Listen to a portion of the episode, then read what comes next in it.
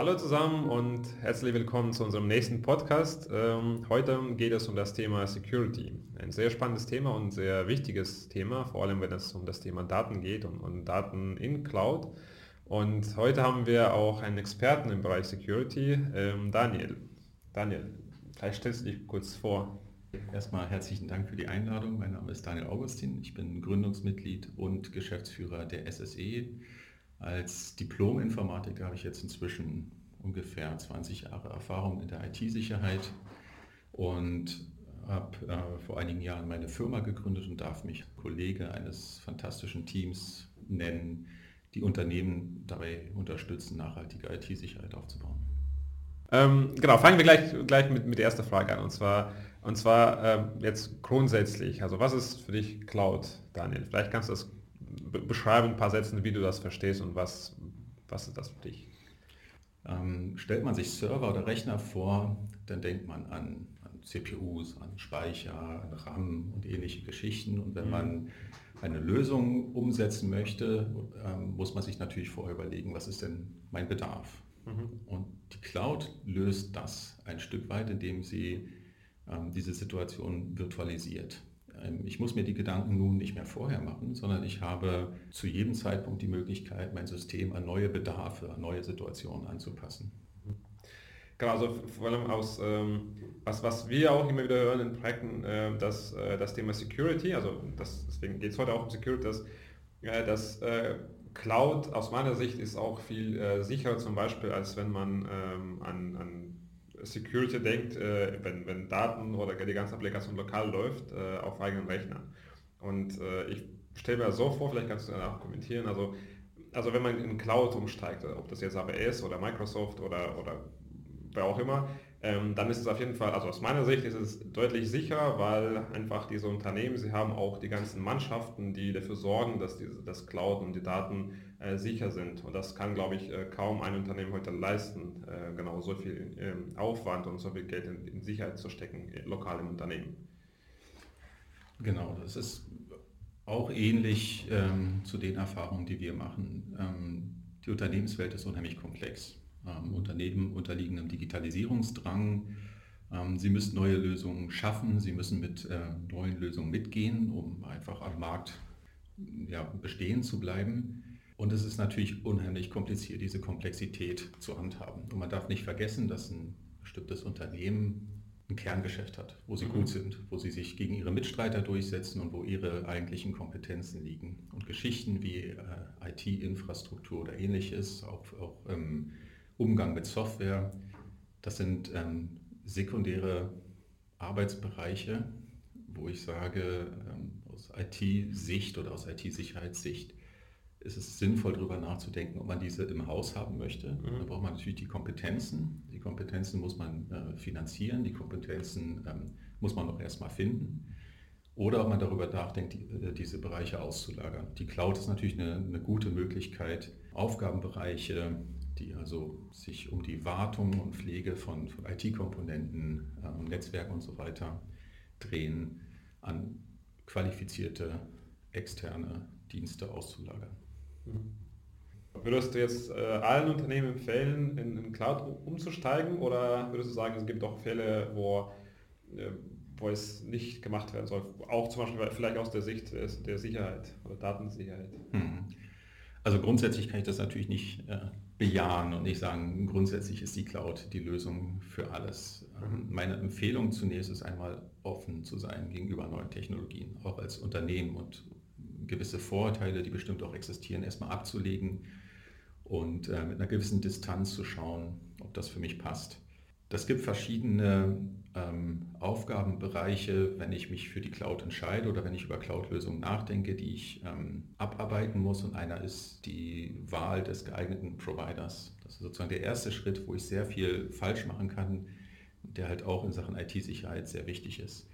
Ich habe eine bestimmte Philosophie innerhalb meines Unternehmens. Ich habe bestimmte Anforderungen, auch hinsichtlich mhm. Sicherheit. Also Banken beispielsweise möchten nicht, dass äh, Daten außerhalb von Europa gehostet ja. werden, haben natürlich enorme Sicherheitsanforderungen auch an, an bereitgestellte Lösungen, also Hardware-Sicherheit in der Cloud, mhm. die ausschließt, dass auch der Cloud-Provider rankommt, ähnliches.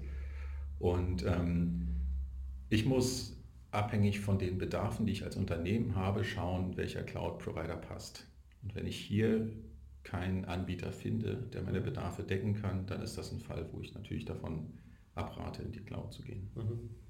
Und äh, vielleicht nochmal ganz eine spezielle Frage, was so geht Richtung auch Datenmigration, also Richtung unserer Kompetenz. Ähm, wenn man Daten migriert dann in Cloud, wahrscheinlich haben wir eine On-Premise-Lösung, hat Datenbanken oder, oder Excel-Dateien, was auch immer. Ähm, gibt es da etwas zu, zu, berücksichtigen, insbesondere wirklich, wenn man Daten äh, in die Cloud schiebt? Genau, ich beantworte das mal mit der IT-Sicherheitsbrille auf der Nase, weil ich glaube, was ja. das Handwerk angeht, da ähm, brauche ich dir nichts zu erzählen, da seid ihr die absoluten Experten.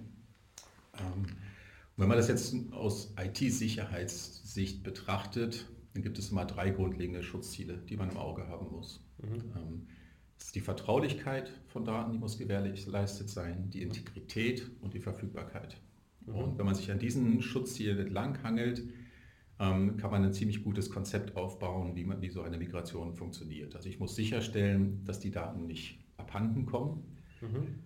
Ähm, dass keiner die Möglichkeit hat, die Daten zu manipulieren. Ich meine, es ist ja doch ein recht großer Schritt, Daten von ähm, Position A nach Position B zu transportieren. Ja, ja. Und ähm, auf dem Weg dahin hat man natürlich viele Möglichkeiten, auch Daten zu manipulieren. Mhm. Und ich muss natürlich sicherstellen, dass meine Prozesse laufen, auch während des äh, Migrationsprozesses und ähm, natürlich, dass am Ende, nach Abschluss des Vorgangs, äh, die gleiche Datenmenge, mindestens die gleiche Datenmenge noch da ist, die auch vorher da war. Also dass ich keinen kein Datenverlust habe. Auch hier ist wichtig, sich vorher Gedanken zu machen und unter Umständen ein äh, Sicherheitskonzept aufzubauen. Das, äh, auch die Migration von Daten in die Cloud ist kein alltäglicher Vorgang. Das bedeutet, dass äh, herkömmliche Policies und Prozesse, die sich unter Umständen im Unternehmen etabliert haben, hier nicht vollumfänglich greifen. Mhm. So, ähm, äh, du, du als Sicherheitsexperte, also ähm, in, in deinen Projekten und in euren Projekten, äh, welche Vorurteile oder, oder Ängste hört ihr immer wieder, äh, wenn ihr über das Thema Cloud spricht? Und was vielleicht was davon stimmt und was nicht? Ja, so ein ganz typisches Vorurteil, was man häufig hört, ist, dass die Cloud bei vielen Menschen synonym für Datenkrake ist. Mhm. Also ich glaube, jeder von uns hat den Spruch schon gehört, wenn man auf dies und jenes nicht aufpasst, dann landen die Daten in der Cloud. Und das ist so ein bisschen eine Drohung oder ein bisschen, okay. dann hat man verloren. Das ist natürlich eine, eine falsche Aussage, denn es richtet sich an Dienste, die in der Cloud laufen, die die hohe Flexibilität der Cloud nutzen, aber es ist natürlich kein, beschreibt natürlich nicht die Cloud selbst, mhm. die letztendlich eine Infrastrukturlösung ist. Und dann gibt es natürlich eine, eine, Angst, die sehr, sehr verbreitet ist und das ist die Angst des äh, Kontrollverlusts. Wir sind es okay. einfach gewöhnt, dass wir Dinge, die wir schützen möchten, die möchten wir bei uns behalten. Ja, also ja. wenn wir irgendwie Unternehmensdokumente haben, dann haben wir die auf dem Server. Der Server steht bei uns im Unternehmen äh, in einem Raum, der zugeschlossen wird, ja. äh, mit einem großen Zaun drumherum. Und dann sind wir, dann sind wir äh, sicher und dann sind unsere Daten geschützt, weil okay. wir selber dafür verantwortlich sind. Ähm, das Problem hier ist, ich kann mich nicht mehr isolieren. Digitalisierung erfordert, dass ich mich nach außen öffne. Ich habe Mitarbeiter, die von überall auf der Welt arbeiten. Ich muss, ähm, ich muss Prozesse synchronisieren, Zusammenarbeit ermöglichen. Ich muss mich also nach außen öffnen. Genau, also ich kann das auch nur bestätigen. Also ich glaube auch, das sind eher, eher subjektive Ängste. Also ich glaube nicht, dass, also ich, ich, kenne zum Beispiel jetzt Azure, von, von äh, Cloud von Microsoft, und da gibt es auch sogar mehrstufige Verschlüsselungs- oder, oder Schutzmechanismen, die man auch äh, einsetzen kann, sodass auch, äh, auch Unternehmen wie, wie Microsoft dann nicht mehr an die Daten kommt. Ja. Und deswegen, ähm, also aus meiner Erfahrung, beziehungsweise mit meinen, das, was ich jetzt gelernt habe, das ist eigentlich nur ähm, subjektiv und man, man man denkt, wie du sagst auch, man, man behält äh, Daten bei sich selbst, äh, aber in Wirklichkeit ähm, ist A, ich glaube, man ist viel sicherer, wenn die Daten in Cloud sind, aus unterschiedlichen Gründen. Und B, ich glaube, äh, das Thema Cloud ist un unvermeidbar. Also zumindest für 95 oder 90 Prozent aller äh, Konstellationen oder aller Fälle. Äh, man, man muss äh, mit anderen Unternehmen konkurrieren, man muss Daten auswerten, man muss Daten irgendwie verarbeiten und zwar performant, schnell und sicher. Und das geht nur in Cloud. Das heißt, also aus meiner Sicht gibt es gibt es keinen Weg, äh, also zumindest in den meisten Fällen keinen Weg vorbei an, an Cloud. Wobei man natürlich äh, ergänzend sagen muss, dass ich ein Stück weit schon meinen Cloud-Provider damit beauftrage, meine IT zu administrieren. Mhm. Ähm, das ist einfach ein Fakt und ähm, das muss man so einfach auch zur Kenntnis nehmen und jemand etwas administrieren kann, der hat natürlich auch Möglichkeiten ähm, zuzugreifen auf das, was in, dem, äh, in der Umgebung läuft. Alles klar. Ähm, eine Frage noch vielleicht zu, zu, zu, Projekten, die ihr schon mal gemacht habt. Also gab es Fälle, äh, wo wirklich dann in neuen oder beim, beim Kunden äh, Sicherheitsprobleme auftraten, die man nicht äh, hätte, wenn man in Cloud äh, wäre?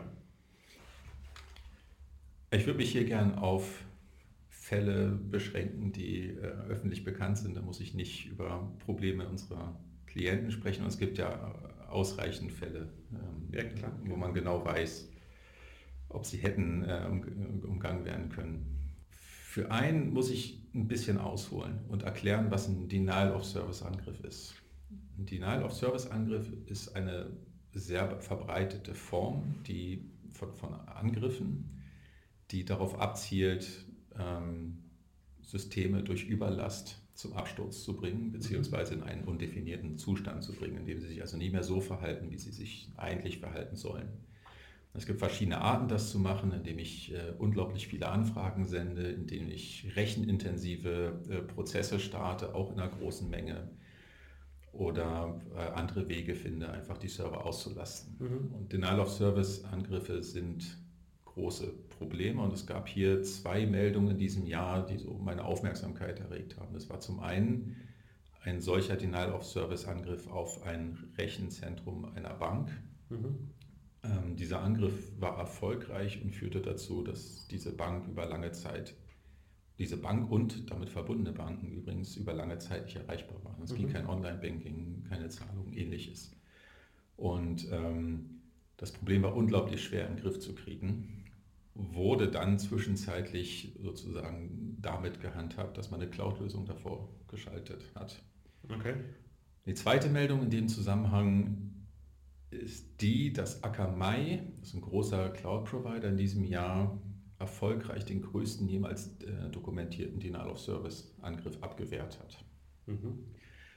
So, das ist also jetzt, das ist jetzt also jetzt eine Schlussfolgerung, dass was so den, den Schutz eben vor Überlast angeht, die Cloud eine Lösung ist, die Vorteile gegenüber ähm, selbst gehosteten ähm, IT-Infrastrukturen hat. Das lässt sich auch relativ, relativ einfach äh, begründen. Äh, in der Cloud werden unzählige Infrastrukturen verschiedener Nutzer verwaltet und wenn jetzt auf einen Angriff ist, dann ist das sozusagen im Verhältnis, im gesamten Kontext ja. relativ wenig. Man kann gut umgehen. Wenn ich ein Rechenzentrum habe, was ausgelegt ist auf die Bedarfe äh, meines Dienstes und ich habe einen Angriff, dann ist das natürlich im Verhältnis, äh, ja, schlägt sich das viel intensiver nieder.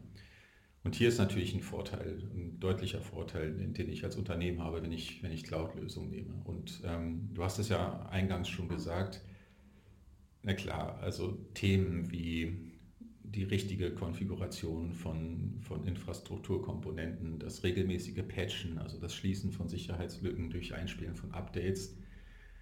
Das sind Geschichten, über die unglaublich viele Angriffe laufen, wenn sie mhm. äh, nicht stattfinden. Das ist natürlich was, was man bei sehr vielen ähm, Lösungen findet, die selbst gehostet sind. Man muss dazu sagen, das kann natürlich auch in Cloud-Umgebungen passieren. Letztendlich bin ich dafür verantwortlich, dass ich, das, äh, dass ich meine Lösung so konfiguriere, dass sie sicher ist. Es ist aber auffällig, durchaus auffällig, dass das in On-Premise-Lösungen häufiger vorkommt. Mhm. Das liegt halt auch daran, dass die Cloud inzwischen nicht mehr nur Infrastructure as a Service anbietet, sondern mhm. es gibt ja auch Platform as a Service, wo also komplett aufgesetzte Frameworks zur Verfügung gestellt werden oder eben Software as a Service. Und ich kann beispielsweise in der Cloud sagen, wenn ich ähm, eine Datenbank nutzen möchte in meinem Dienst, dann muss ich diese Datenbank nicht selber irgendwie in einem Container aufsetzen und ja. laufen, sondern ich kann auf eine Managed Datenbank zugreifen und hier muss ich mir eben keine Gedanken machen über ähm, das Patchen der Datenbank, weil das Teil des Service ist. Alles klar, mega spannend. Ähm, wenn ich jetzt ein äh, kleines oder mittelständisches Unternehmen bin und äh, ich bin jetzt schon in Cloud, also ich nutze Cloud als Infrastruktur zum Beispiel, Äh, brauche ich dann einen Sicherheitsexperten in meinem Team? Und wenn ja, was macht so ein Experte dann bei mir? Oder, oder kann ich sagen, ach, das ist Cloud, in Cloud läuft alles automatisch, ich brauche niemanden mehr?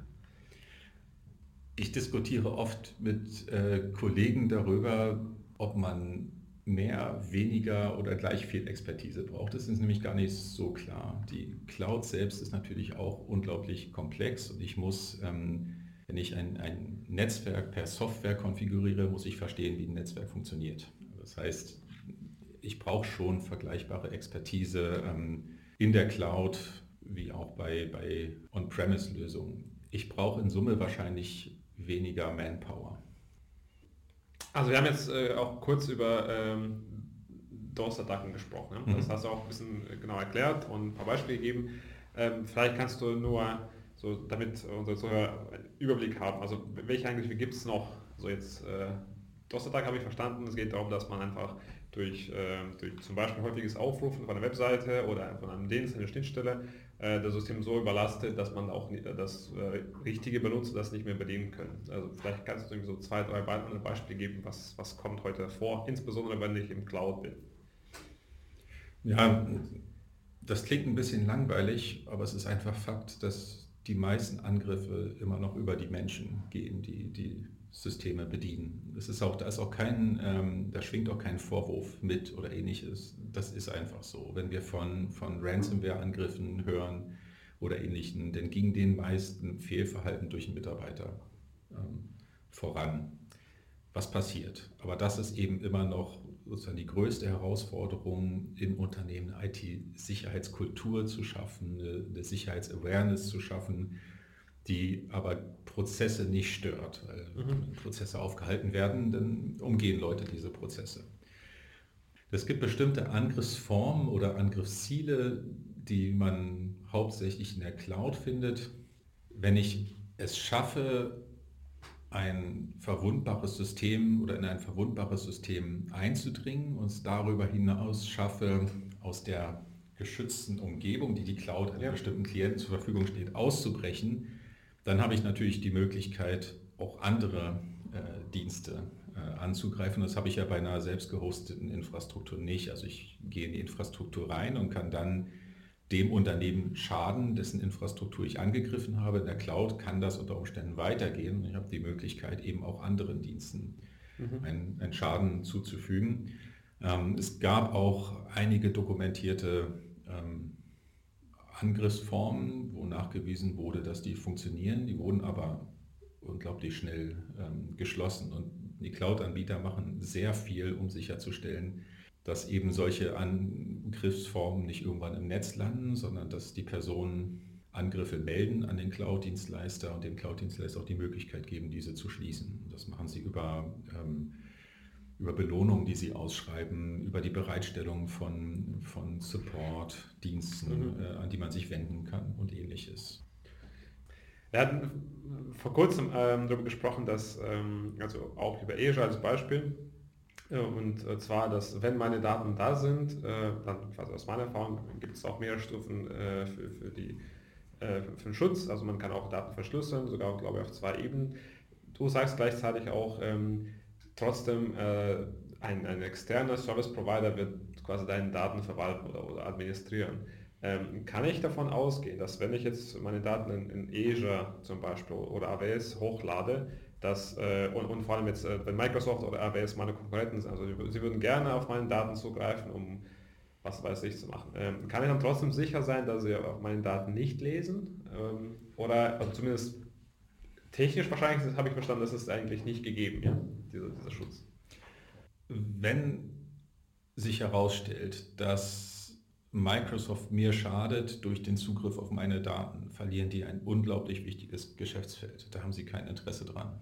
Und das ist auch der Grund, warum sie sehr viele Anstrengungen unternehmen, um die Kunden davon zu überzeugen, dass sie hier Maßnahmen angreifen, um genau das zu vermeiden. Das ist zum einen eine Transparenzinitiative, wo sie sagen, wie viele Anfragen haben Sie denn erhalten, beispielsweise von, ähm, von Aufsichtsbehörden oder Ähnlichen. Mhm. Ähm, und das andere ist ähm, die Erlangung von Zertifikaten. Und wenn wir jetzt beim Beispiel Azure Cloud bleiben, die Azure Cloud ist C5 zertifiziert. Das ist ein Zertifikat, was die Anforderungen an, ähm, an Dienste für deutsche Regierungsbehörden oder Organisationen okay. ähm, definiert. Die kommen vom BSI und wer mit dem BSI schon mal zusammengearbeitet hat, beziehungsweise ähm, unterstützt hat dabei, äh, Anforderungen des BSI umzusetzen, der weiß, dass das ist ein Schmerz und da mogelt man sich nicht durch. Ja, vielen, vielen Dank, Daniel. Also das war äh, sehr spannend. Vielen Dank für deine Erfahrung, für deine Expertise.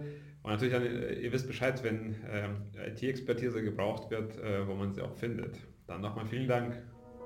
Ja, Dankeschön.